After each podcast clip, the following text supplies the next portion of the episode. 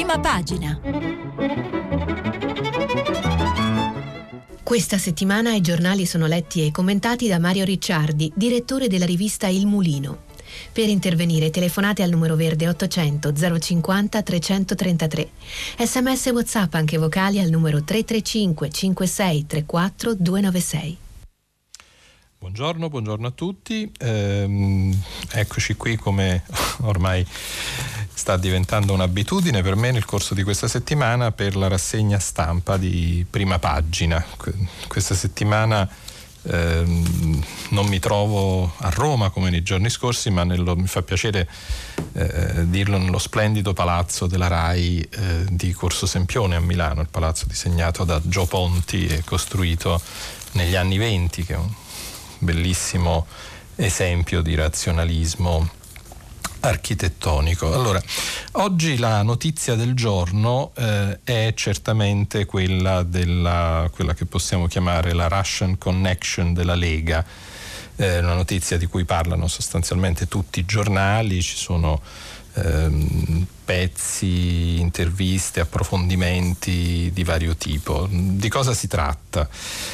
Allora, ehm, c'era già stato nei, nei, mesi scorsi una um, diciamo, del, in un servizio dell'Espresso che aveva parlato di contatti tra um, persone vicine alla Lega di Salvini e ehm, persone, diciamo, vicine alla ehm, a Vladimir Putin, diciamo, al leader russo Vladimir Putin. E si era parlato appunto di addirittura di mh, finanziamenti che sarebbero arrivati eh, dalla Russia alla Lega di Salvini.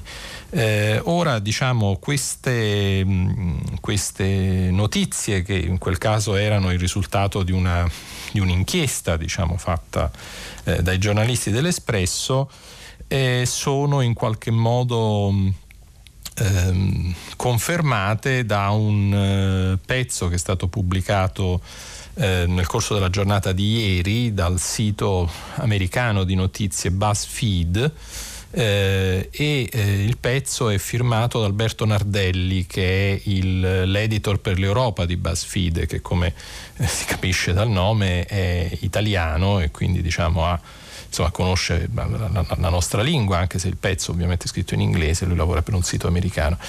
E di cosa si tratta? C'è un audio che BuzzFeed è riuscita a procurarsi ehm, nel quale ehm, diciamo, si ascoltano dei, appunto, delle persone vicine alla Lega di Salvini, in particolar modo Gianluca Savoini, ehm, parlare con ehm, personaggi che sarebbero legati al governo russo. Ehm, io diciamo tra i, vari, tra i vari report vi leggerei quello che si trova a pagina 4 della stampa che riassume in modo molto, eh, molto efficace diciamo, le, le, gli aspetti principali di questa notizia. Noi vogliamo cambiare l'Europa. Una nuova Europa deve essere vicina alla Russia come prima, perché vogliamo avere la nostra sovranità. Noi vogliamo decidere il nostro futuro, gli italiani, per i nostri figli, non dipendere dalle decisioni degli illuminati a Bruxelles o negli USA. Salvini è il primo uomo che vuole cambiare l'Europa. Ora, questo virgolettato eh, è, eh, diciamo, riporta le parole di Gianluca Savoini, ci dice l'articolo, braccio destro del ministro degli interni per i rapporti con la Russia, durante un incontro avvenuto il 18 ottobre scorso al Metropolo Hotel di Mosca. Il suo obiettivo è convincere te e interlocutori locali a concludere un affare per vendere petrolio in Italia a prezzo scontato, in modo da generare poi una differenza di circa 65 milioni da destinare al finanziamento della campagna della Lega per le elezioni europee. Eh, il pezzo della stampa ci informa che in quelle stesse ore, eh, mentre si svolgeva il colloquio che è stato registrato e oggi viene diffuso a BuzzFeed, lo stesso Salvini era a Mosca per partecipare a un convegno. Poi però, per quello che si sa dalla dichiarazione del suo portavoce, eh, aveva perso l'aereo, ehm, quindi si era fermato a dormire in città, ritornando soltanto il giorno dopo. Nel frattempo Savoini era andato al Metropol con due amici italiani, probabilmente avvocati e identificati solo con i nomi di Luca e Francesco, per incontrare tre russi, anche loro citati solo con i nomi Ilya, Yuri e Andrei. Avevano discusso per un'ora e un quarto allo scopo di definire l'operazione. Savoini aveva avviato la conversazione spiegando con un inglese zoppicante le ragioni politiche per sostenerla. Quindi i sei erano scesi nei dettagli tecnici. Il piano era vendere 3 milioni di tonnellate cubiche di petrolio in un anno per un valore complessivo di circa 1,5 miliardi di dollari. Il prezzo sarebbe stato scontato almeno del 4%, consentendo alla Lega di, ingass- di incassare circa 65 milioni di dollari per finanziare la sua campagna elettorale.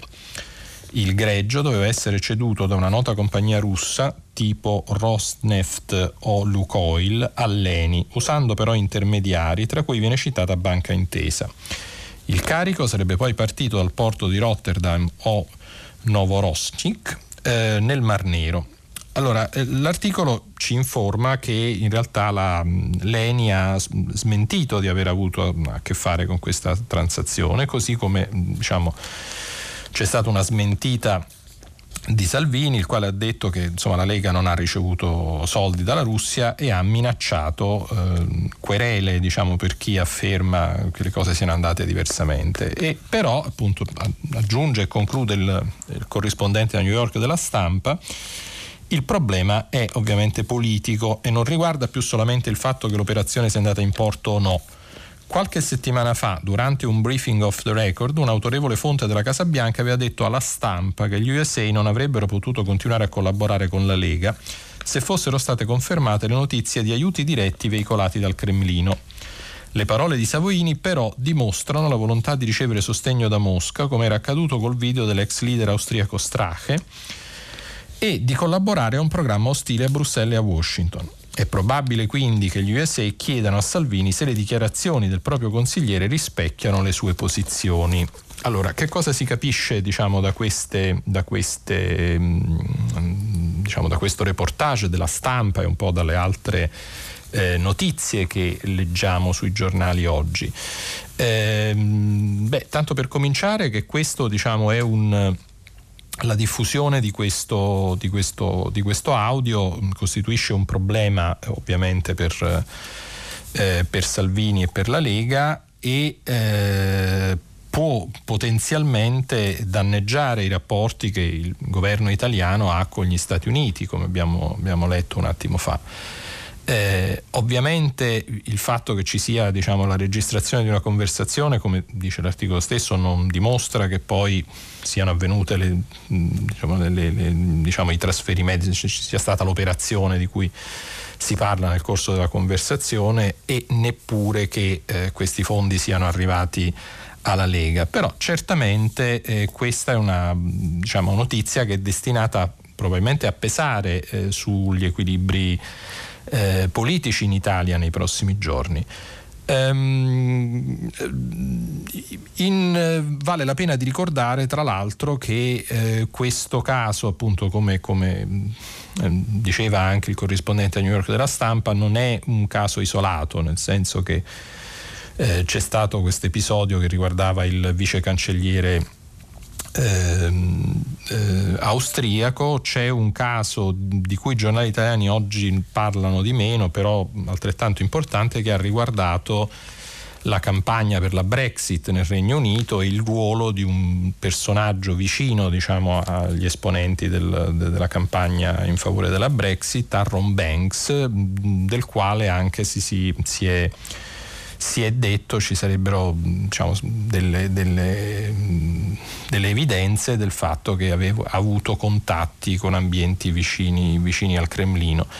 E tant'è che proprio ieri, quando è venuta fuori la notizia relativa a Salvini, Anna Appelbaum, che è una nota ehm, giornalista e storica eh, che si occupa molto diciamo così, dei mm, paesi dell'est, scrive per il Washington Post, ha commentato su Twitter che insomma, si, si vede una sorta di, di schema che si ripete in tutte queste vicende. Quindi insomma, la faccenda è seria. La faccenda è seria e eh, su quali sono le, le, diciamo, le mosse eh, che Salvini mm, e la Lega potrebbero fare nei, nei, prossimi, nei prossimi giorni si sofferma in un commento sulla prima pagina del Messaggero Alessandro Campi. Alessandro Campi è uno studioso che tra l'altro gli ascoltatori di prima pagina lo conoscono bene perché ha spesso eh, ehm, fatto il lavoro che sto facendo in questi giorni, la rassegna stampa Ehm, per prima pagina e eh, oggi eh, Alessandro Campi commenta sulla prima pagina del Messaggero eh, chiedendosi appunto quali sono le, le ragioni per cui Salvini non passa il guado elettorale. Vediamo cosa dice, eh, cosa dice Campi. Pur avendo nei sondaggi percentuali di consensi che ormai sfiorano il 40%, Matteo Salvini, stando almeno alle sue dichiarazioni ufficiali, non vuol, sen- non vuol sentir parlare di elezioni anticipate. Ne nasce una domanda persino ingenua. Per quale ragione, invece di passare all'incasso, come ragionevolmente gli chiedono anche molti dei suoi uomini, il leader della Lega preferisce tenere in vita un governicchio rissoso e poco concludente come ormai quello giallo-verde? Piuttosto che un tiro e molla quotidiano con Luigi Di Maio, snervante per chi ne è protagonista, ma soprattutto noioso per chi vi assiste, non sarebbe preferibile rimettersi al giudizio degli elettori? E invece niente. Salvini tituba, riflette, prende tempo, dilaziona. Sostiene, a dispetto dell'evidenza, che in fondo tutto va bene nel rapporto con gli alleati e nell'azione dell'esecutivo. Per quale ragione? Potrebbe trattarsi, come qualcuno sostiene, di mancanza di coraggio politico coloro che pubblicamente alzano la voce e fanno la faccia cattiva non è detto che siano poi veramente determinati, risoluti e pronti a tutto come vorrebbero far credere. Dietro il lupo feroce spesso si nasconde l'agnello. Salvini, bravo nel promettere sfracelli e nell'aizzare polemiche furibonde sui social, forse si trova meno a suo agio quando si tratta di prendere decisioni dirimenti, si chiede eh, Campi, che continua dicendo in realtà potrebbe trattarsi anche di una prudenza all'insegna del realismo. I voti potenziali non si traducono sempre in voti reali. Ed è già successo che la corsa alle urne sull'onda dei sondaggi favorevoli si sia risolta per chi l'ha voluta e determinata in una cocente delusione se non in un mezzo disastro.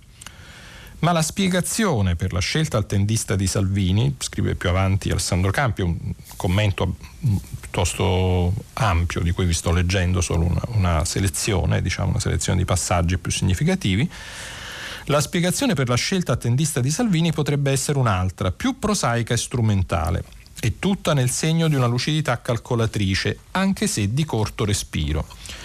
Questa situazione politica a metà tra il caos e lo stallo, nella quale si muove da protagonista assoluto e con una straordinaria abilità, semplicemente gli conviene. Perché dunque modificare la situazione?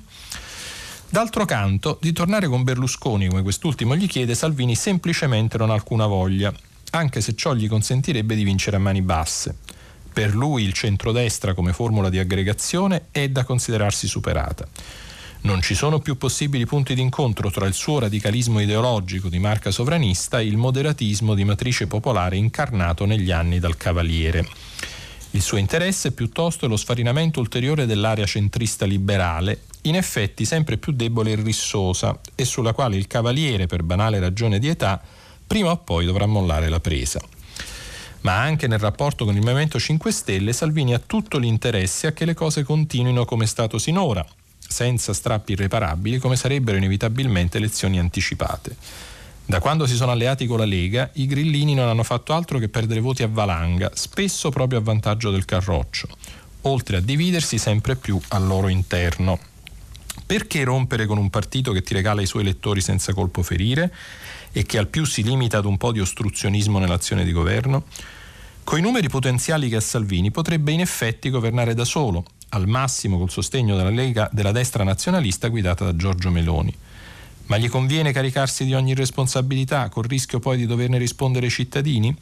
Finché sta con Di Maio gli viene facile giocare la parte del politico solido, pragmatico e responsabile. I grillini sono quelli che dicono no a qualunque cosa. La Lega Salviniana si presenta invece come un interlocutore più affidabile e concreto, specie sulle grandi partite economico-industriali che rischiano, se non risolte, di paralizzare il Paese dall'ILVA all'Italia, dalla TAV alla TAP. Perché rinunciare a una rendita di posizione tanto comoda? Ma c'è dell'altro. Oggi Salvini batte la gran cassa quasi soltanto con l'immigrazione dell'Africa via mare, enfatizzata e drammatizzata oltre quel che i numeri e il buonsenso dimostrano. Si erge a difensore dei confini nazionali, accusa Leong di convivenza con i trafficanti e sostiene che con lui al Viminale non ci saranno sbarchi nei porti italiani. Non è vero, ma molti ci credono. Un atteggiamento intransigente che sinora gli ha portato parecchi consensi. Ma se un giorno dovesse trovarsi alla, vita, alla guida del governo, dovrebbe inevitabilmente occuparsi in prima persona anche di altri temi, ad esempio per simmetria rispetto al tema dell'immigrazione e delle emigrazioni dall'Italia. Ci preoccupiamo tanto per gli stranieri che sbarcano sul nostro suolo, ma forse dovremmo preoccuparci anche per quegli italiani, in larga parte giovani e laureati, che se ne vanno dall'Italia perché nel frattempo è diventata una realtà invivibile, che non offre prospettive e certezze ai suoi stessi cittadini. Non parliamo poi delle risposte che la Lega da sola al potere dovrebbe dare per fare un solo esempio, all'eterna mai risolta e nuovamente drammatica questione meridionale. Nell'attuale divisione del lavoro tra alleati di governo, il Sud è un'incombenza del Movimento 5 Stelle che in questa parte d'Italia ha raccolto gran parte dei suoi consensi. Quale sarebbe la politica di Salvini per il Mezzogiorno e quanto sarebbe gradita al suo storico elettorato del Nord? Il progetto di un partito secessionista trasformatosi in una forza nazionale probabilmente si risolverebbe in un bluff propagandistico ma scelte di rimenti con la Lega padrona dell'Italia dovrebbero essere fatte anche nei confronti dell'Europa e più in generale sulla politica estera, oggi ambiguamente in bilico tra atlantismo e putinismo, anche se appunto, come abbiamo detto, queste eh, rivelazioni di, di BuzzFed diffuse ieri in qualche modo ehm, corrono il rischio diciamo, di, di, rendere ancora più difficile l'equilibrismo di Salvini da, da questo punto di vista. Si andrebbe alla rottura con la UE, continua ehm, campi. Secondo i bellicosi annunci che ogni tanto si sentono, o si cercherebbe un inevitabile compromesso? Il rivoluzionario di destra Salvini probabilmente si comporterebbe come ha fatto in Grecia il rivoluzionario di sinistra Tsipras, farebbe cioè di necessità virtù con buona, pace, con buona pace delle odierne invettive contro i burocrati di Bruxelles. E la conclusione che trae campi di questa ampia diciamo, ricostruzione dello scenario politico che lui ha fatto e delle, delle scelte diciamo, che Salvini ha davanti a sé è che, eh, come lui scrive, uomo di propaganda, a suo agio con annunci e programmi di lotta, Salvini sembra insomma temere le responsabilità del potere, che preferisce gestire in condominio con un alleato di comodo, quale il Movimento 5 Stelle, sul quale scarica tutta la colpa di ciò che non funziona. Comodo per lui, meno per l'Italia, senza contare che così facendo potrà anche conquistare simpatie sul breve periodo, ma rischia in prospettiva di perdere l'occasione politica della sua vita, l'occasione cioè di mettersi direttamente alla prova, prima che la curva del consenso, oggi probabilmente al suo picco, inizi fatalmente a declinare. Quindi, come vediamo, diciamo un giudizio in realtà severo di Alessandro Campi sul, sulla politica ehm, di, di, Salvini. Ehm, su un argomento connesso ehm, vi segnalo tra l'altro anche un editoriale pubblicato dal Foglio del direttore Claudio Cerasa che diciamo un po' tocca temi ehm, che sono in parte toccati anche dal, dal, da questo ampio commento di Alessandro Campi, in particolar modo eh, cosa i partiti di centrodestra dovrebbero fare eh, rispetto appunto alla, ehm, all'ondata populista, diciamo, smettere di assecondare i populisti e cominciare a combatterli. Questo è un po' l'invito rivolto da Cerasa, eh, anche se per il momento, diciamo, da quello che si vede non solo in Italia, in realtà sembrerebbe che le cose stiano andando diversamente. Eh, chiudiamo diciamo, con questa pagina iniziale che mh, è tutta concentrata sulle, sulle vicende mh, diciamo, di mh, politica italiana, in particolar modo legate diciamo, a questa, a questa notizia di ieri dei contatti tra esponenti della Lega e esponenti vicini al governo russo. E passiamo a un'altra notizia che non è ehm, politica, anche se in qualche modo poi chiama in gioco le responsabilità della politica, che è quella eh, della pubblicazione dei risultati degli invalsi.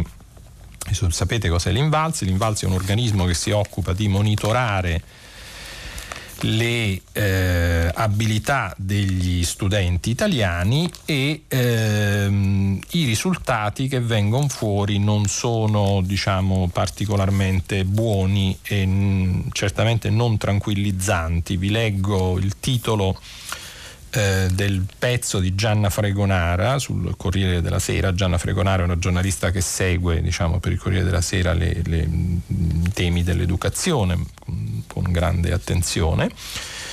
Eh, possiamo trovare questo articolo a pagina 18 del Corriere. Il titolo è Invalsi, l'Italia è rimandata. Allarme nelle scuole del sud per i risultati in matematica. A 18 anni uno studente su tre ha livelli insufficienti di italiano. Eh, ci sono, diciamo, Oggi potete leggere appunto su, su buona parte dei giornali italiani una, ehm, un riassunto diciamo, di quelli che sono i dati principali. Io mh, mm, mi concentrerei però piuttosto mh, mm, su quella parte dell'articolo di, di Gianna Fregonara che invece eh, affronta un po' il tema delle cause, cioè perché le cose vanno così male alle prove invalsi. Allora, vediamo cosa scrive la, la Fregonara. La situazione diventa drammatica per quel che riguarda i risultati di questi test in Campania, Calabria, Sicilia e Sardegna, sia per l'italiano che per la matematica, materia in cui addirittura il 60% degli studenti ha una preparazione insufficiente alla fine delle superiori. Si tratta di una dispersione occulta che fa dire al ministro dell'istruzione Marco Bussetti che ci sono innegabili segnali di preoccupazione. I picchi sono negli istituti tecnici e professionali, e questo è un dato diciamo così, da, da, sottolineare, poi dirò qualcosa alla fine della lettura di questo articolo. Un esempio su tutti, in Calabria il 70% dei ragazzi di queste scuole è insufficiente in italiano, non ha cioè quelle competenze di base che gli dovrebbero permettere di leggere un biglietto del treno, un bugiardino di un farmaco, un articolo di giornale. E questa è una cosa molto importante, pensate, voglio dire, queste sono competenze essenziali non solo per vivere ma per esercitare i propri diritti di, di cittadini. Le cause sono varie, ehm, spiega una delle persone che, stata, che, sono state intervistate da Gianna Fregonara, cioè Roberto Ricci, che è il direttore dell'Invalsi. Molto dipende dal contesto e dalla situazione socio-economica familiare. In alcune aree l'impreparazione è tale che è come se un terzo degli studenti non avesse frequentato la scuola alla fine delle superiori ha conoscenze e competenze della terza media. Nei piccoli centri delle regioni del sud ancora esistono classi di fatto differenziate per i bravi e gli studenti considerati scarsi. Le istituzioni scolastiche sono deboli e dunque restano ancorate a modelli che sono arretrati. Non è un caso che il fattore scuola e il fattore classe, che nel nord hanno un'influenza minima sulla riuscita dei ragazzi, conti fino al 30% nel sud segno che chi sbaglia a scuola ha molte meno chance dei suoi coetanei. E non è un caso se nelle quattro regioni da bollino rosso anche gli studenti migliori, quelli che raggiungono una preparazione ottima, siano meno del 10%, al contrario delle regioni più virtuose che riescono ad avere risultati eccellenti per il 15-20% degli studenti. Allora, eh, che cosa viene fuori diciamo, da queste da questa lettura un po' delle possibili spiegazioni dei, dei, risultati invalsi fatta da Gianna Fregonara nel suo pezzo per il Corriere? Beh, tanto per cominciare che eh, questo tipo di risultati per il modo in cui sono distribuiti sia dal punto di vista geografico che dal punto di vista sociale eh, rappresenta non semplicemente un problema eh, come dire, mh, di carattere mh, economico, perché ovviamente, lo vedremo tra un attimo, il tema della preparazione si incrocia con il tema della competitività del paese e con quello della produttività ma è un problema molto importante anche di carattere sociale e in qualche modo segna il fallimento, diciamo così, di un eh, impegno che il nostro paese diciamo, sancisce anche nella propria Carta Costituzionale di cercare di rimuovere appunto gli ostacoli eh, che si frappongono diciamo, alla pieno sviluppo delle capacità delle persone. Allora questi ostacoli sono ancora evidentemente presenti sia per ragioni sociali, per ragioni diciamo, legate in qualche modo allo sviluppo probabilmente di alcune regioni del paese E questa è la ragione per cui ehm, oggi sempre sul, ehm, sul fatto quotidiano, invece sul fatto quotidiano, però sempre su questo tema dei risultati invalsi, c'è una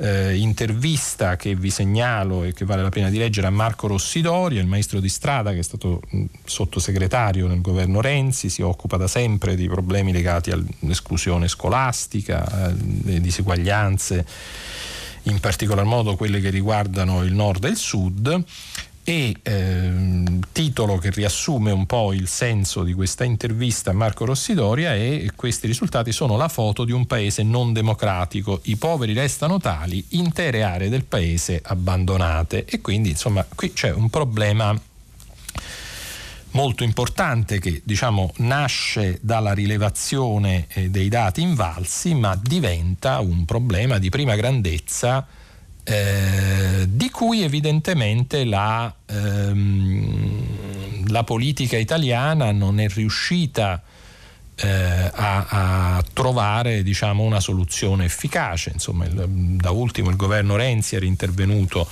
eh, con i provvedimenti sulla buona scuola. Eh, bisogna dire che certamente eh, i, diciamo, le, le, riforme hanno bisogno di un tempo per raggiungere i propri risultati e quindi sotto questo profilo eh, non si può eh, come dire, concludere troppo affrettatamente che ehm, una riforma eh, non aveva ehm, fatto i passi giusti per migliorare le cose, anzi, anzi si può dire che uno dei problemi che noi abbiamo in Italia è anche questo di diciamo, cambiare spesso linea, ogni governo rimette un po' mano ai temi della scuola e dell'istruzione, a volte senza attendere che la riforma precedente eh, abbia mh, maturato fino in fondo le proprie, le proprie mh, diciamo, i, i, i, propri risultati, insomma, diciamo, le valutazioni sull'impatto andrebbero fatte da questo punto di vista dopo qualche tempo, non a distanza di pochi mesi, perché ovviamente questi sono processi che, insomma, una cosa come la formazione degli studenti sono processi che ehm, hanno anche un effetto di accumulo, insomma, de- richiedono qualche tempo per essere valutati. Eh, dicevo prima che il tema della, della formazione si intreccia inevitabilmente anche il tema del lavoro e della produttività del lavoro e ehm, volevo segnalarvi in particolar modo eh, le dichiarazioni eh, che sono un po' su tutti i giornali, ma diciamo io mh, leggerò dall'articolo di Cristina Casadei eh, pubblicato al Sole 24 Ore a pagina 3, il Sole 24 Ore essendo un giornale che si occupa ehm, prevalentemente, anche se non esclusivamente, di economia, dà molto rilievo a questo intervento di Giuseppe Bono, che è l'amministratore delegato di Fincantieri. Il titolo è Bono, poi c'è un virgolettato, in Fincantieri mancano 6.000 tecnici, ma non li trovo. L'allarme dell'amministratore delegato, questo è l'occhiello, servono saldatori e carpentieri. Abbiamo lavoro per 10 anni e cresciamo del 10% ma sembra che i giovani abbiano perso la voglia di lavorare. Allora, perché eh, queste dichiarazioni eh, dell'amministratore delegato di Fincantieri hanno eh, suscitato interesse ma anche diverse polemiche? Perché ritorna qui il motivo eh, del, dei giovani fannulloni, dei giovani ciusi, come è stato detto in passato, ciusi vuol dire che sono diciamo un po' schizzinosi nel, nel, nello scegliere i propri lavori e vediamo che cosa dice appunto l'amministratore delegato di Fincantieri. Sento parlare tanto di lavoro, crescita, infrastrutture, porti, autostrade ed aeroporti, ma penso che tra un po' di tempo avremo più università che laureati, più porti che navi, più aeroporti che passeggeri. Questi sono gli sprechi del paese. Vogliamo tutto, ma vogliamo che lo facciano gli altri, dice Bono. Sullo sfondo c'è un tema che ormai si può considerare culturale. Il lavoro è dignità, continua il top manager, ma bisogna fare una riflessione. Se uno si accontenta di fare il rider a 500-600 euro, da noi un lavoratore medio prende 1600 euro al mese invece. Allora se uno volesse guardare al futuro non si accontenterebbe di fare il rider, anche perché non è che fare il rider è meno faticoso di fare il saldatore. Purtroppo abbiamo cambiato cultura. E qui diciamo, si potrebbe osservare che presumibilmente le persone che scelgono di fare il rider, eh, che come sappiamo in molti casi sono anche persone che hanno qual- qualche livello di formazione lo fanno o per estrema necessità perché non riescono in quel momento a trovare qualcosa di meglio, in alcuni casi sono persone che in qualche modo per ragione di età hanno difficoltà a rientrare appieno nel mondo del lavoro. Eh, in altri casi si tratta di persone molto giovani che scelgono questi lavori come ponte, no? il famoso tema dei lavoretti di cui si è parlato molto spesso. Eh, così come probabilmente un, fo- un po' infelice la, la, dichiarazione per cui appunto quando lui dice ci sono tra un po' avremo più università che studenti, in realtà questo non solo non è vero, ma insomma noi abbiamo un, diciamo, un problema eh, da questo punto di vista molto serio di eh, diminuzione eh, costante che c'è stata negli ultimi anni con qualche piccola inversione di tendenza nel, nel caso del governo Renzi di investimenti eh, nel campo della, della, ricerca e dell'università. Eh, spesso si confondono le sedi distaccate con le università, quindi voglio dire il fatto che ci siano delle sedi in diversi luoghi in una certa regione non vuol dire che quelle sono tutte università, sono state fatte delle scelte di distribuire le sedi sul territorio, in realtà il numero è molto più basso di quel che la maggior parte delle persone pensi. Comunque, in ogni caso, il tema effettivamente c'è, è un tema che riguarda eh, probabilmente anche il tipo di mh, imprese che noi abbiamo in Italia, ma riguarda in maniera molto significativa, e questo viene fuori in alcuni dei commenti alle dichiarazioni della Dedi Fincantieri, eh, quello che è un problema storico in Italia, cioè la, ehm, la, formazione tecnica. Noi non abbiamo una formazione tecnica adeguata, non abbiamo una formazione tecnica di livello superiore adeguato e questo è un problema, una cosa di cui si è molto discusso che in realtà non ha molto a che fare con l'università perché andrebbe affrontato diciamo, mettendo in piedi un serio sistema di formazione tecnica superiore in Italia eh, che non c'entra nulla con l'università che dovrebbe fare un mestiere diverso. Ehm, e, e, e, appunto è qualcosa di cui il nostro paese ha un enorme bisogno, basta guardare l'esempio della Germania che invece ha fatto eh, diciamo, ha messo in piedi un sistema da questo punto di vista molto, molto efficiente e si vede quali sono diciamo, gli effetti dal punto di vista della produttività del, del lavoro. Altra notizia che volevo segnalarvi oggi, una notizia che in realtà non ha molto spazio sui giornali, però mi sembra di un certo interesse, ed è quella che riguarda eh, il eh, provvedimento che in questo momento è, è in eh, seconda lettura al Senato relativo al taglio dei parlamentari. Eh, il taglio dei parlamentari perché si passerebbe il numero dei deputati che attualmente sono 530 diventerebbero 400 e i senatori da 315 diventerebbero 200. Allora, molti ascoltatori eh, probabilmente direbbero, ah cosa buona, eh, si risparmia in fondo perché avere tanti parlamentari. Eh, in realtà eh, Stefano Folli, che è un autorevolissimo commentatore, mh, osservatore diciamo, delle vicende politiche italiane, è stato mh, diciamo, direttore di testate molto importanti, nel suo commento di oggi su Repubblica manifesta delle perplessità sul fatto che questo provvedimento sia un provvedimento eh, diciamo utile e ben, e ben congegnato eh, perplessità che eh, possiamo leggere in un articolo che si trova a pagina 29 sulla Repubblica. Io vi leggo un, un passaggio che mi sembra particolarmente significativo di questo, di questo pezzo di Folli. Allora, ehm, tagliare i parlamentari per rendere evidente che le due Camere servono a poco o nulla e di conseguenza incoraggiare la migrazione verso confusi traguardi di democrazia elettronica via internet. Questo secondo Folli sarebbe uno degli effetti diciamo, di questo tipo di provvedimento, il che si tradurrebbe in una grande mistificazione vale a dire in una presa ancora più ferrea delle oligarchie partitiche su deputati e senatori, eletti attraverso un meccanismo di cooptazione che riduce al minimo la volontà degli elettori.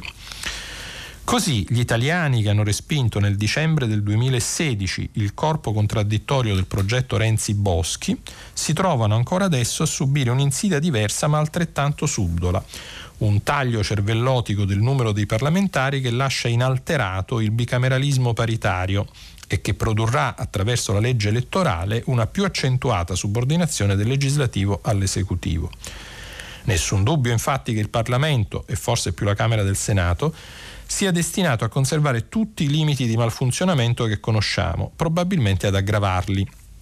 Ma questo non turba i sostenitori della riforma o controriforma, aggiunge tra parentesi folli, che ne vedono soprattutto il tornaconto elettorale, peraltro tutto da verificare. Così, senza pensarci due volte, si mette mano agli equilibri delicati della democrazia rappresentativa. Questa volta a portare la bandiera sono i 5 Stelle, a cui si aggregano la Lega e Fratelli d'Italia. Salvini in particolare arriva al voto di oggi senza la consueta enfasi, anzi frastornato dallo scandalo russo, un inciampo di non poco conto del quale dovrà fornire spiegazioni convincenti. Perché dunque mettere in dubbio il taglio dei parlamentari se questo gli garantisce la non belligeranza dei 5 Stelle sul fronte delle intercettazioni moscovite? E pazienza se la riforma avrà l'effetto di allungare una legislatura ormai esaurita che tuttavia in Parlamento è difesa a oltranza da chi non vuole tornare a casa, specie se prevede di non essere rieletto.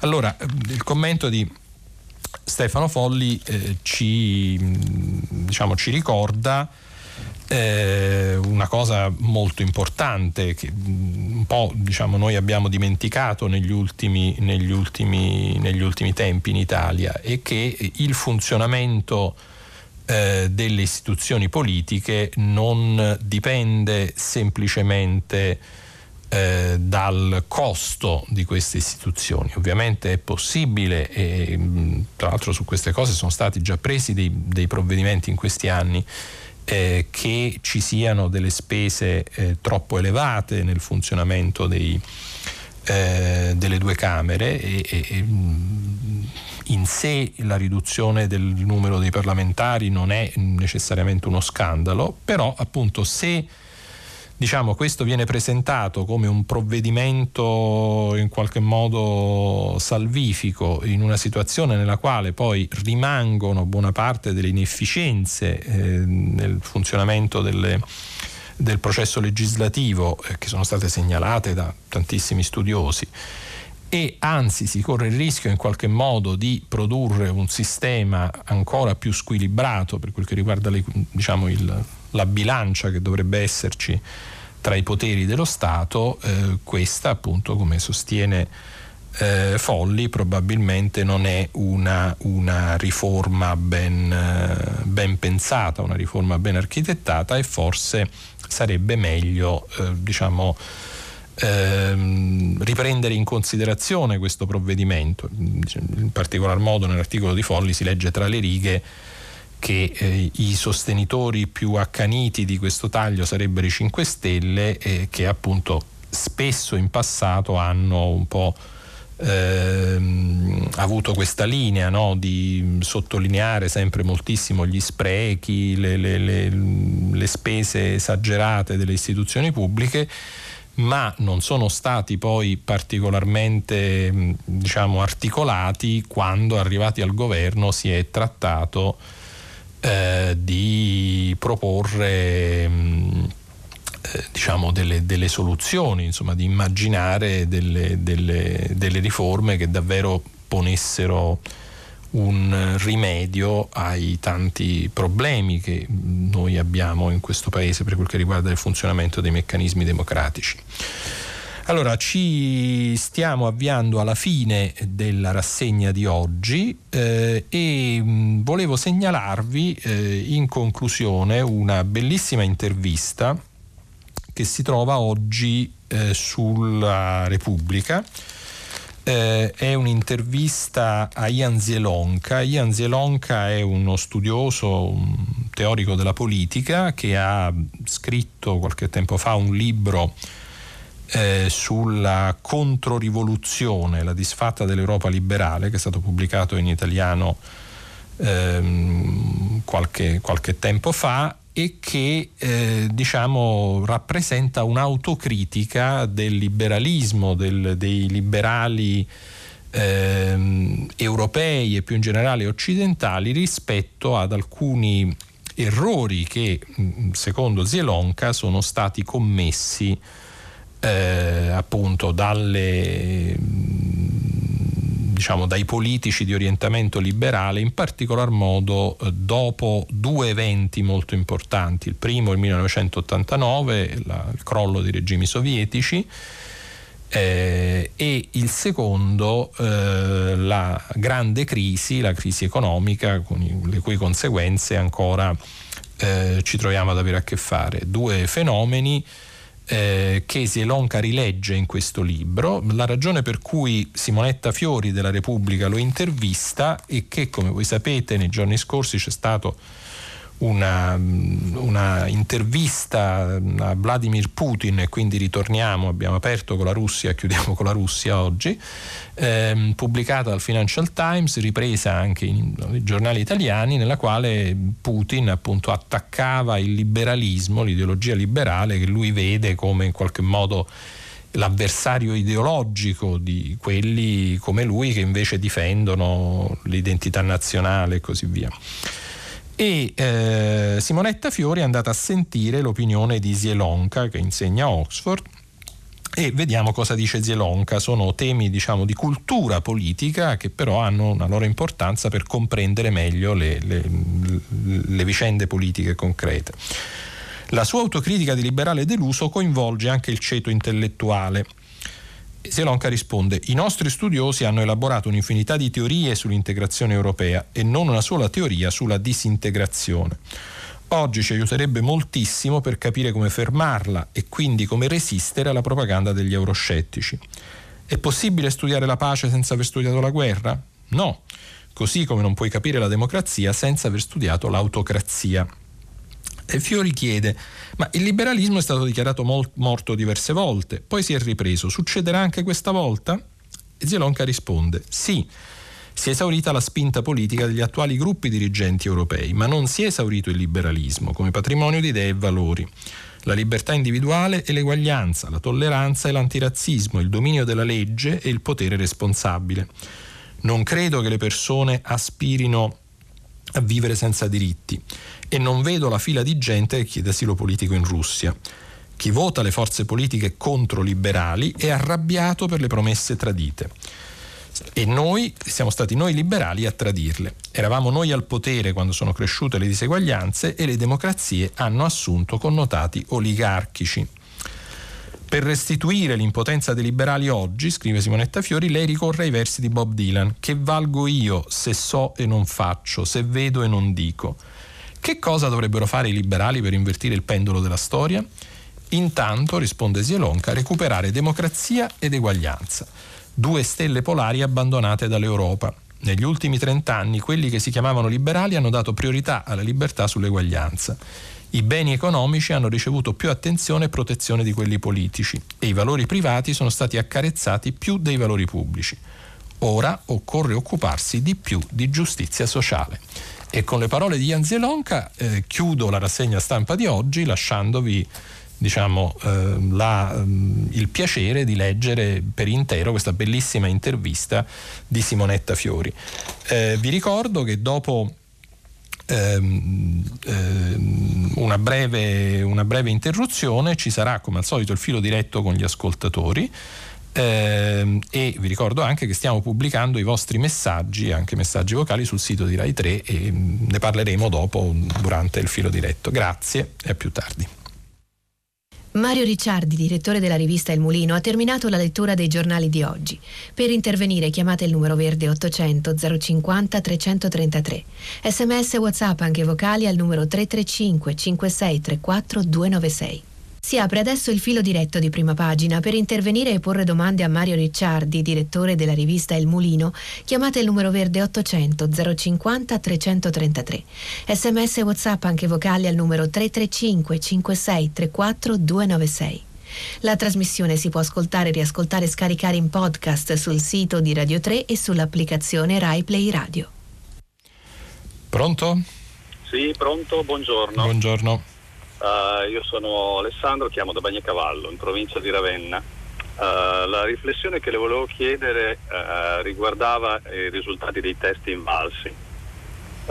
stamattina mi è capitato di leggere l'articolo sulla stampa e da quello che ho capito sembra che una maggioranza degli studenti sotto i 18 anni abbia difficoltà a comprendere un testo scritto in italiano.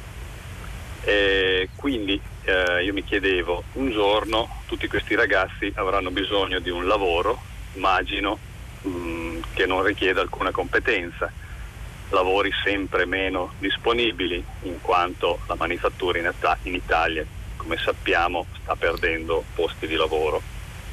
E tutte queste persone inoltre un giorno andranno a votare ed essendo la maggioranza credo che saranno in grado di orientare pesantemente la politica di questo Paese. Quindi io mi chiedo che futuro può avere l'Italia se le premesse sono queste. Noi possiamo effettivamente contare sui giovani per cambiare questo Paese oppure sembra che tutto sia destinato a rimanere così com'è? La ringrazio. La ringrazio molto. Ehm, sì, ci sono ragioni di preoccupazione molto serie che vengono fuori dai testi invalsi. Eh, io però inviterei diciamo, lei e tutti i nostri ascoltatori a fare una riflessione. Negli ultimi anni in realtà il tema dell'istruzione è stato affrontato ehm, diciamo avendo in mente due preoccupazioni che non sono necessariamente convergenti, anche se in parte ovviamente lo sono. Una è quella legata alle esigenze del mondo del lavoro e della produttività, ehm, cioè eh, come, avere, come fare ad avere degli studenti che siano eh, pronti eh, a partecipare diciamo, in maniera efficace al, a competere sul mercato del lavoro. Un'altra è la considerazione che lei stava facendo adesso e che negli ultimi tempi è diventata, diciamo, è venuta in primo piano, che è quella invece del livello di consapevolezza, di maturità ehm, di, di, di, coscienza politica diciamo, che i nostri mh, ragazzi che poi diventano appunto la maggiore età elettori hanno.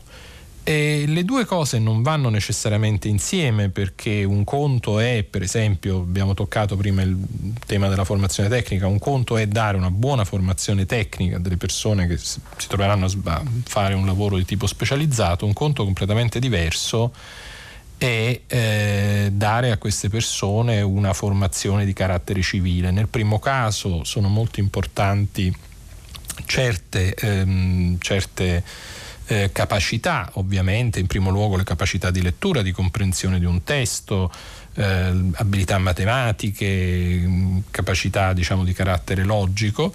Nel secondo caso è importante che ci sia anche una formazione di altro tipo, ci vuole un po' di conoscenza della storia, per esempio, una conoscenza non superficiale, non banalizzata.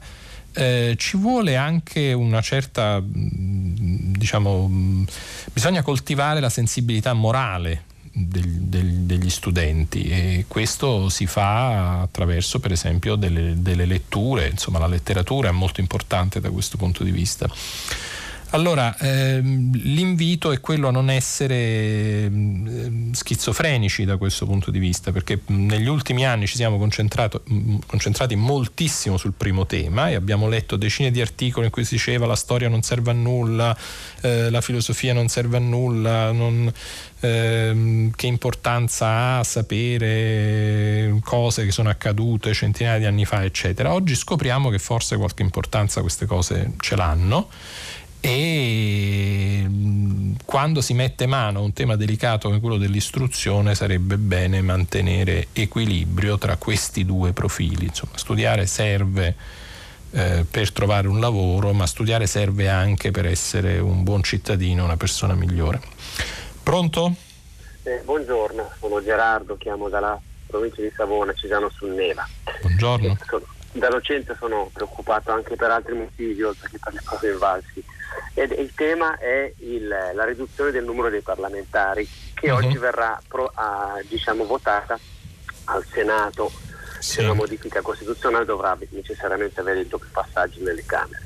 Ora di questa questione non se ne parla, o almeno io ho trovato un, un, ieri un, un, articolo interessante sul manifesto che chiariva un attimino quali sono le insidie di questa trombazzata, perlomeno da, da 5 Stelle, quando sarà il momento, eh, come si dice, riduzione in termini di risparmi e quant'altro. Uh-huh. Quello, che, quello che pagherà sarà la democrazia. Risparmieremo dei soldi, però temo che la democrazia verrà eh, gravemente minacciata perché si passerà dalle, dai 915 attuali Camere e Senato ai, ai 600, 400 e 200.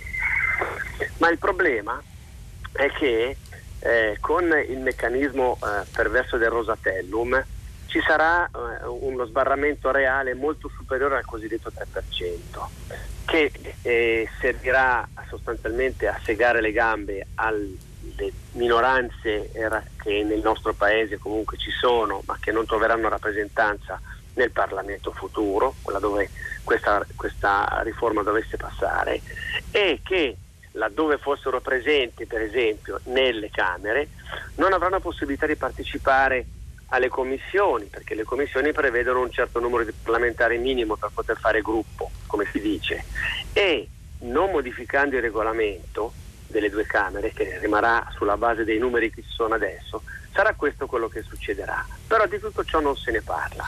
Se questo lo eh, combiniamo sì. con i diciottenni futuri che da poveretti non sapranno con se, che, chi votare, la vedo dura per la nostra sì, in, realtà, in realtà non, diciamo, non, è del tutto vero che non se ne parla. Appunto, io oggi ho letto il pezzo di Stefano Folli, ma avrei potuto leggere un pezzo altrettanto buono e interessante di Emilia Patta che è uscito sul Sole 24 Ore, che si sofferma appunto anche in questo caso sui diversi punti diciamo, problematici della, della, della, di questa riforma.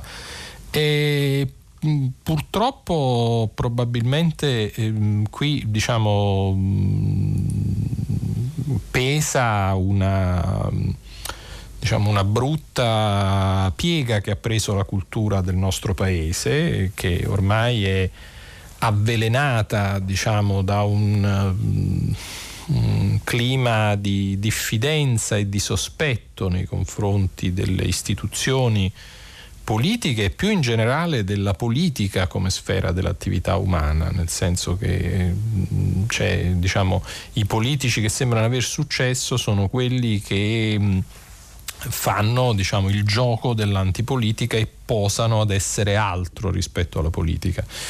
Tutto questo non ha fatto bene, a mio avviso, al nostro paese e soprattutto non ha fatto bene eh, anche alla capacità diciamo, dei, dei, degli italiani di prestare l'attenzione dovuta a temi che sono effettivamente temi complessi perché appunto per capirci qualcosa e qui di nuovo si intreccia il discorso della formazione col discorso della politica per capirci qualcosa sul perché un certo numero di rappresentanti in Parlamento rispetto a un altro numero più elevato possa dar luogo a dei problemi insomma c'è bisogno di un po' di attenzione e di riflessione, bisogna per esempio guardare al modo in cui questa riforma interagisce con altri provvedimenti. Ehm, L'Associazione Italiana dei Costituzionalisti che è stata sentita sulla riforma per esempio su questo tema ha manifestato delle perplessità molto forti perché appunto si corre il rischio di indebolire in maniera mm, molto forte il ruolo del Parlamento, mentre nello stesso tempo con la proposta di referendum propositivo si aprono degli spazi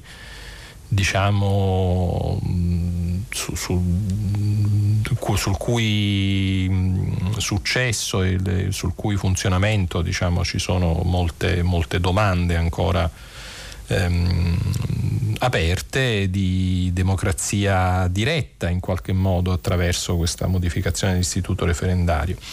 Quindi insomma sono temi dei quali bisognerebbe parlare di più, ma è anche vero che una parte dell'opinione pubblica del nostro paese non è disposta ad ascoltare in questo momento, quindi bisogna fare uno sforzo molto forte per catturare l'attenzione, per convincere i, i nostri concittadini che questi sono temi importanti su cui bisognerebbe ragionare in modo pacato. Pronto? Sì, pronto, egregio Ricciardi, buongiorno, io sono Marino, le telefono a Trieste, buongiorno a lei ascoltatori. Desideravo fare, notare, ieri ci sono stati un tre incidenti purtroppo mortali sul lavoro, no? sì. Chiaro che penso che l'asticella oramai deve ancora salire per, per, avere una notizia del genere in prima pagina, magari un trafiletto. Una volta da una certa stampa veniva riportato l'incidente classico no? l'operaio che cade in fondo. Adesso non so, sarà un minimo forse, non so, sarà un, sì, guardi, numero minimo le... per avere a, di, diritto diciamo, ad avere un trafilettino no? di chi fisica, fa ancora di lavori fisici, no? ribaltamento del camion in autostrada, insomma, eccolo. In realtà eh, oggi credo, mi, mi, scusi la interrompo, oggi credo di aver visto la notizia dell'incidente che c'è stato mh, per gli stabilimenti degli ex Silva, credo che lei si riferisca a questo, eh, se non sbaglio c'era sul Fatto Quotidiano in prima pagina, c'era un riferimento a questa, però sì, lei ha ragione, diciamo, no, di solito non sono, eh, non sono notizie riportate con grande evidenza, a meno che non si tratti di insomma, vere e proprie stragi, diciamo così.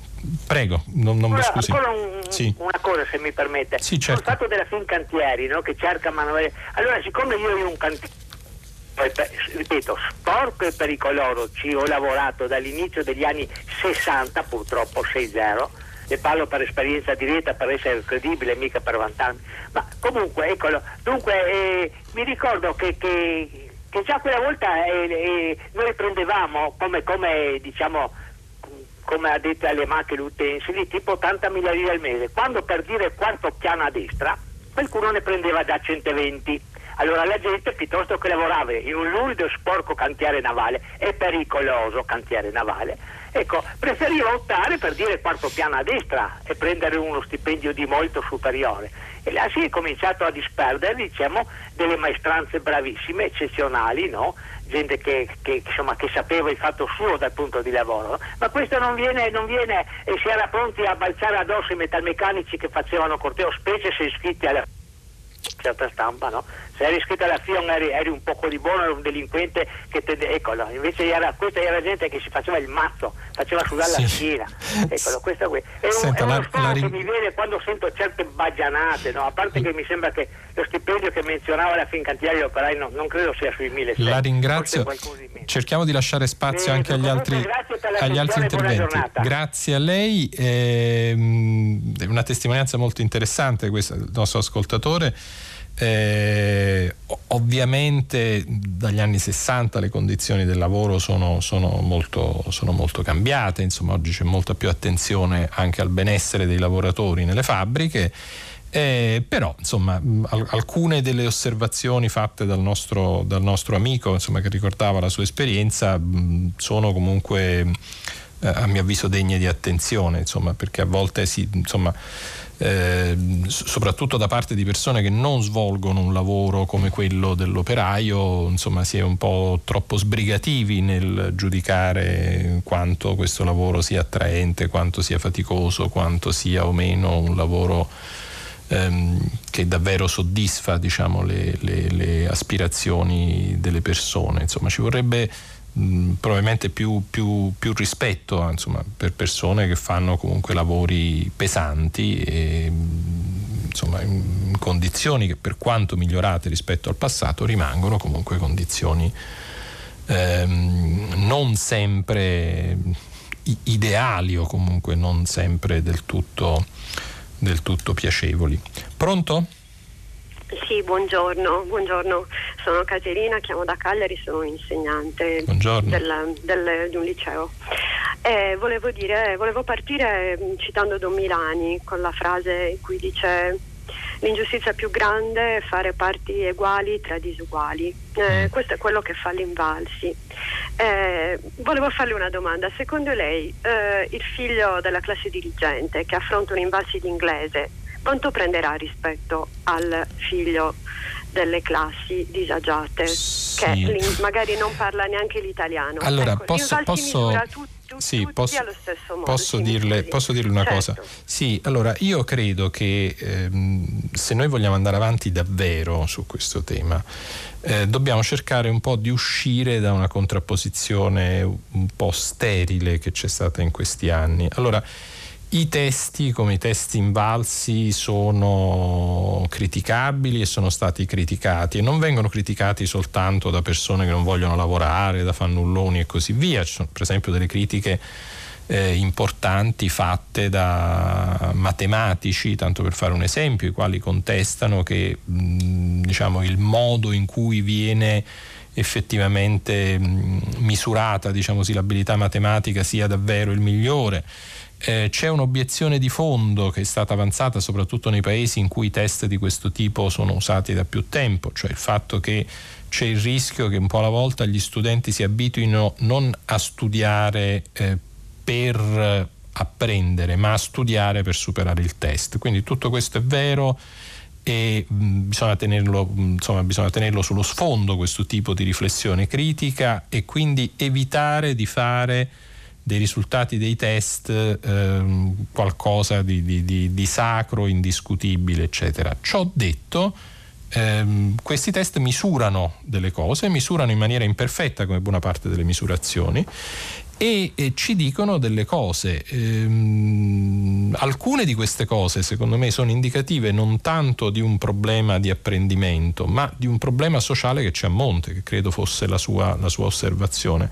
E quindi il risultato non dovrebbe essere più test, eh, ma dovrebbe essere interventi concreti e diciamo anche efficaci, il che comporta ovviamente una disponibilità a metterci delle risorse eh, per intervenire dove eh, gli studenti non eh, realizzano dei risultati adeguati. Per esempio, le capacità di comprensione di un testo dipendono in maniera molto significativa dall'abitudine a leggere e a leggere testi più o meno complicati. È chiaro che se uno studente ehm, legge soltanto messaggi su WhatsApp o diciamo su qualche altra di queste app di, di, di, che sono molto utilizzate diciamo, dai, dai, ragazzi, ovviamente eh, avrà a che fare diciamo, la, sua, la, sua, la sua abilità si misurerà sempre soltanto su testi molto semplici che usano un lessico povero e così via. Eh, cosa possiamo fare noi per spingere i ragazzi a leggere di più? Beh, tanto per cominciare, smetterla di dire che mm, diciamo, la cultura non è una cosa importante, che, che, con la cultura non si mangia, come abbiamo sentito eh, molte volte dire. Eh, voglio dire, la, la, lo scopo della cultura non è stato mai, nella storia diciamo, della, della, nostra civiltà, non è mai stato quello di dar da mangiare, è stato sempre quello di aprire la mente e di renderci, come dicevo prima, cittadini e persone migliori. E, e, questo ovviamente ehm, è un pezzo molto importante del modo in cui una comunità, un paese, una nazione eh, si fa carico dell'esigenza segnalata da Don Milani nel brano che le leggeva. Eh, pronto? Buongiorno, sono Jacopo, chiamo bolognese ma in questo momento chiamo dal Casentino e io sono un federalista di vecchia data e andavo alle riunioni di redazione del Mulino con Spinelli quando nasceva il nuovo Mulino. Quindi, ah, che bello! Con la, tutti la invidio, personaggi la, invidio eh, come. Matteucci, eccetera, e come rettore avevo Felice Battaglia che insegnava la sua stessa materia. Uh, ma che meraviglia! Senta, la mia osservazione è questa. Eh, rispetto alla questione Salvini, Russia e America e eh, la nomina di Fontana a ministro. Mm. Fontana è un integralista, mm. nemico del Papa, sarà aiutato da Bagnasco a avere ottimi rapporti con Visegrad. Mm. Eh, credo che l'interesse comune stati, che soddisferà, cercherà di mostrare di soddisfare Salvini sia di essere la migliore zeppa contro l'Unione Europea attraverso Fontana che sarà l'alleato di Visegrad per cercare di frenare il processo di integrazione e tutte e due hanno questi, questo interesse di un freno sull'Europa. Mm-hmm. E sì, questo è un problema molto grosso che non, è, non viene in evidenza in modo particolare negli articoli di oggi. Eh, però c'è sullo sfondo, se ne, se ne, se ne è parlato diciamo, molto, abbastanza spesso diciamo, negli ultimi tempi, perché un pezzo della partita ehm, che riguarda diciamo così, un po' il, il, il, rimescolamento della politica italiana che sta avvenendo negli ultimi mesi ovviamente riguarda il rapporto col mondo cattolico e riguarda mh, quelle parti della Chiesa italiana ma anche di altri paesi che hanno, come lei dice giustamente, significativi contatti con ehm, per esempio ambienti della Chiesa statunitense che non amano in modo particolare l'attuale Papa. Quindi effettivamente la nomina di un, um, di un, ministro che comunque ha posizioni del tipo che lei segnalava va letta anche in questa prospettiva, probabilmente come un segnale a quella parte del mondo cattolico che è più vicina alle posizioni conservatrici piuttosto che a quelle diciamo più progressiste se volete del, del Papa attuale. Pronto? Pronto, buongiorno. buongiorno, sono Maria Grazia da Roma. Buongiorno.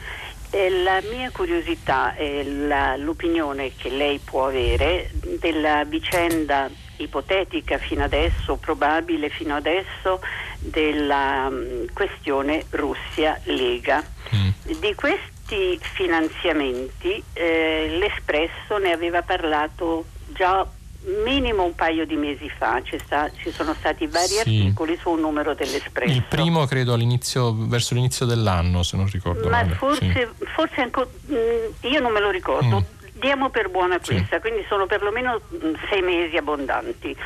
E mm, questo risveglio eh, delle belle addormentate al governo che ancora ipotizzano questa cosa, però non sanno eh, come si evolve, eccetera. Il signor Salvini che minaccia querele, ma le potrebbe anche fare se avesse forse delle possibilità di farlo. Lei che cosa ne pensa? Che questo è un giochetto solito eh, per cui l'un contro l'altro armati di fronte al pubblico e in Parlamento tutti belli allineati e inchiodati alle loro poltrone?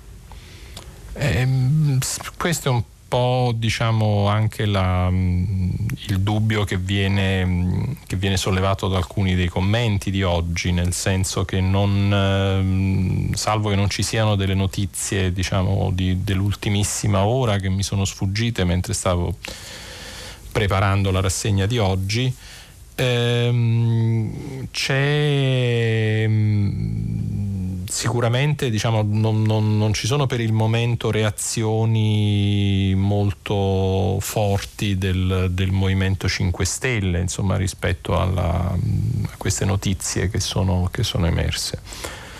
Eh, d'altro canto eh, è bene ricordare, l'ho, l'ho detto all'inizio, che eh, si tratta comunque di di appunto di, la registrazione di una conversazione che di per sé non dimostra ehm, diciamo più di quello che emerge dalla conversazione non dimostra mh, certamente che ci sia una responsabilità di Salvini perché le persone potrebbero anche millantare diciamo così dei, dei, dei contatti che poi magari non esistono e non dimostra che poi diciamo, lo scambio che viene ipotizzato nel corso della conversazione sia avvenuto realmente. Quindi bisogna, come sempre accade in questi casi, diciamo, mh, eh, preoccuparsi perché insomma, è, è preoccupante che, che avvengano diciamo, sia ai margini di una visita politica come era quella di Salvini,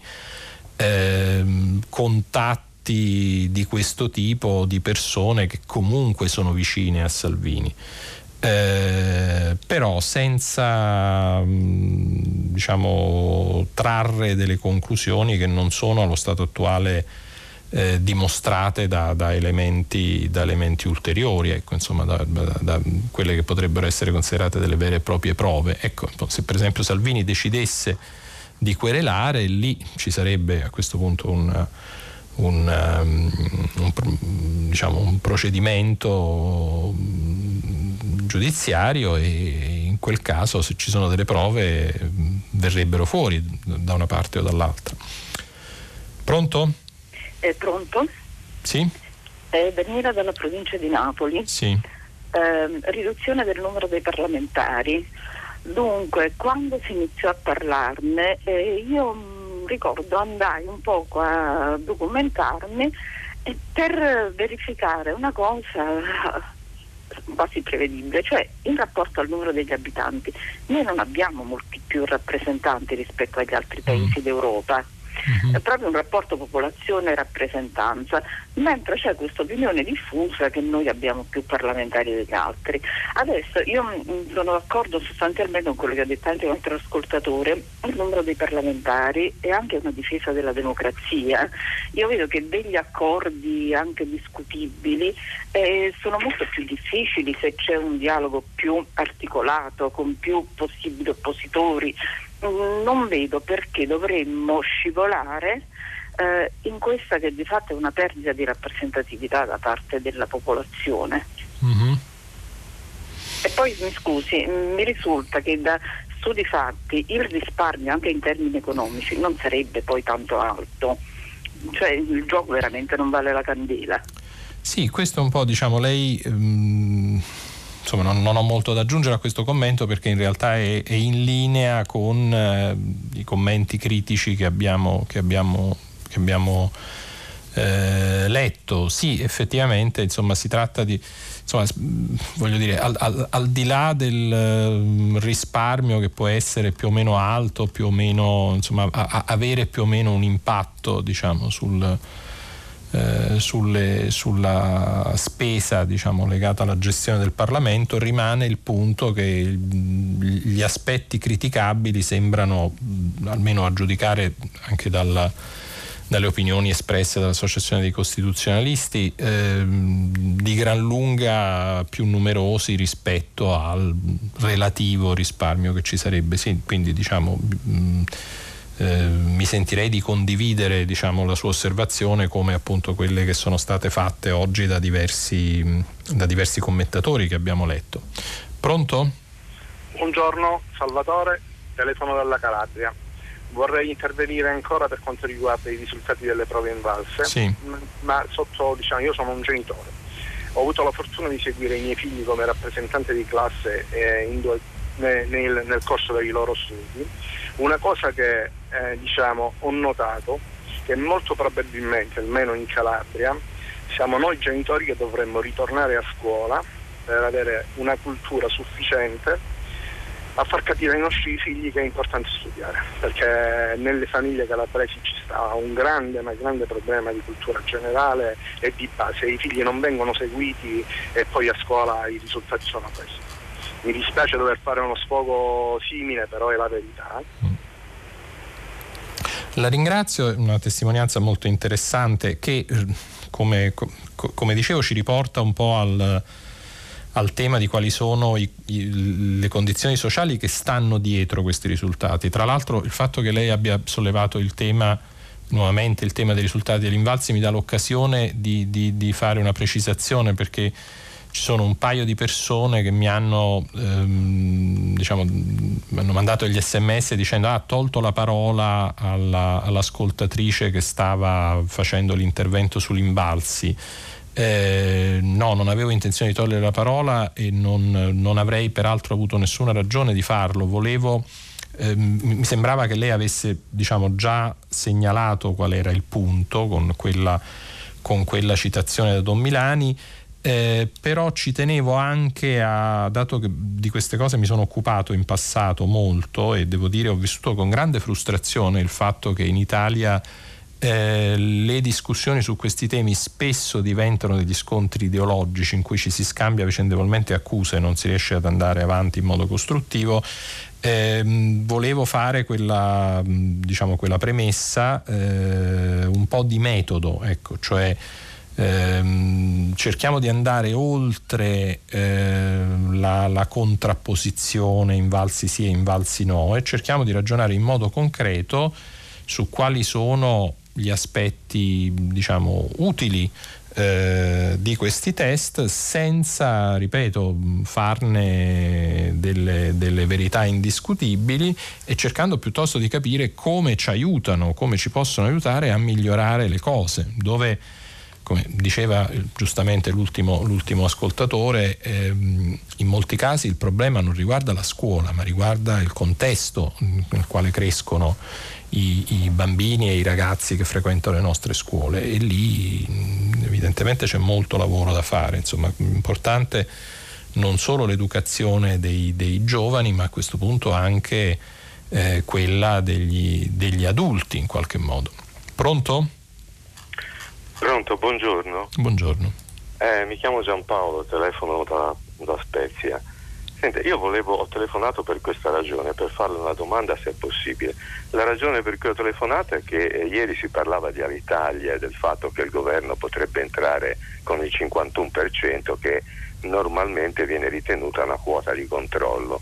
Beh, rispetto credo, insomma sono, non sono un economista, ma ho un bello studio della facoltà di economia dell'Università di Pavia a proposito delle prime privatizzazioni, quando le grandi società, le più grosse società di gestione dell'acqua sono diventate miste pubblico-privato e il pubblico deteneva il 51%, per cui però analizzando i patti societari che vengono stabiliti tra il socio pubblico e quello privato, si evidenziava che le maggioranze decisionali appunto per i patti parasociali erano superiori alla quota detenuta dal pubblico, per cui il socio di minoranza controllava la società. Questo poi si può ottenere anche con altri mezzi in altre società, ad esempio non so, Tronchetti mi pare che con un 2% d'azioni controllava la Telecom e così via per via del frazionamento azionario. Quindi eh, è improprio dire che la società è a controllo pubblico, il pubblico semplicemente ci mette i soldi e il più delle volte il privato per entrare nomina anche l'amministratore eh, delegato. La domanda che invece volevo farle eh, è la seguente. Um, io non ricordo e quindi vorrei che qualcuno me lo ricordasse. Sì, la, la, la, pregherei di sintetizzare perché stiamo sì, per chiudere. Semplicemente, sì. semplicemente eh, la, il decentramento.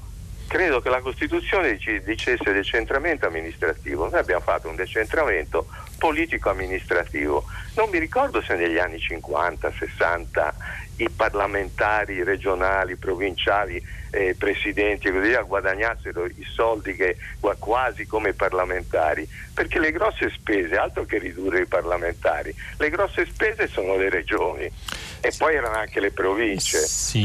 credo, eh, almeno credo, vorrei delle rassicurazioni. Allora, Una volta non era così, te, prima delle riforme Bassanini forse. Allora la, so. la, la, ringrazio. Tenga conto eh, che eh, diciamo, le regioni in, in, Italia sono, sono entrate diciamo così, in, ehm, ehm, in, funzione progressivamente, diciamo, non, c'è, non c'è stato un... quindi mm, son, è, è, un processo che si è sviluppato diciamo, nel tempo e sì, probabilmente ci sono delle dinamiche di spesa anche lì che andrebbero, che andrebbero tenute sotto controllo. Io diciamo non sono un esperto di, di, di, questi temi, quindi non saprei darle una risposta, ma magari domani cercheremo di, di rispondere a quest'ultima domanda. Diciamo. Ok, ehm, eh, sì, eh, la, dobbiamo chiudere qui perché siamo arrivati quasi alla, fi, quasi alla fine del nostro tempo. Sì, sì. sì. Ehm, e abbiamo ancora um, un, un, attimo, un, attimo, di tempo, siamo arrivati quasi alla fine e um, eh, ci sono appunto diversi messaggi che riguardano la, um, la, trasmissione di oggi, un po' sui vari temi che abbiamo toccato, diversi sms anche molto lunghi e interessanti, stavo guardando adesso sulla, sul numero dei parlamentari, sulla questione dei test invalsi eh, sulla questione della formazione e mh, sulla base di questi messaggi che vi invitiamo appunto a eh, mandare ancora eh, verrà poi come sempre scelto l'argomento di della, tutta la città ne parla alle 10 Eh, e quindi insomma sarà il, insomma, sulla base dei temi di cui abbiamo parlato oggi ehm, e dei temi che voi avete segnalato non solo con le, con le mh, telefonate ma anche con gli sms, eh, poi ci sarà più tardi la discussione ehm, con, con, gli ospiti a tutta la città ne parla. Eh, io mh, sono diciamo, arrivato alla alla, alla conclusione e vi saluto, vi ringrazio molto. Eh, vi ricordo che dopo la rassegna stampa c'è il, come al solito il GR con le notizie del giorno e appunto sapremo se ci sono degli sviluppi di, questo, di, questo, di questa storia diciamo, che, che, oggi ci ha impegnato all'inizio della, della rassegna e eh, subito dopo segue la rassegna mh, mm, culturale, pagina 3, eh, che oggi sarà tenuta da Nicola Lagioia eh, e sarà seguita appunto come, come, come, sempre da tutta la città ne parla ehm, con ehm, il, i temi venuti fuori dalla discussione che abbiamo fatto oggi e dagli sms come abbiamo detto. Vi ricordo anche che potete riascoltare questa puntata come tutte le altre eh, e scaricare ehm, il file audio eh, dal sito di Radio 3. Io vi ringrazio e vi saluto eh, a domani mattina con una nuova rassegna. Grazie mille, buongiorno.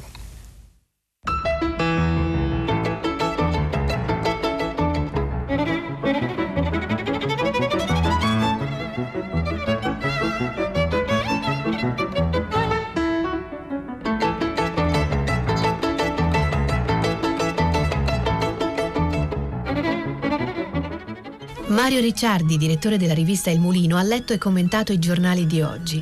Prima pagina un programma a cura di Cristiana Castellotti, in redazione Maria Chiara Berenec, Natascia Cerqueti, Manuel De Lucia, Michela Mancini, Marco Pompi. Posta elettronica prima pagina chiocciolarai.it. La trasmissione si può ascoltare, riascoltare e scaricare in podcast sul sito di Radio 3 e sull'applicazione Rai Play Radio.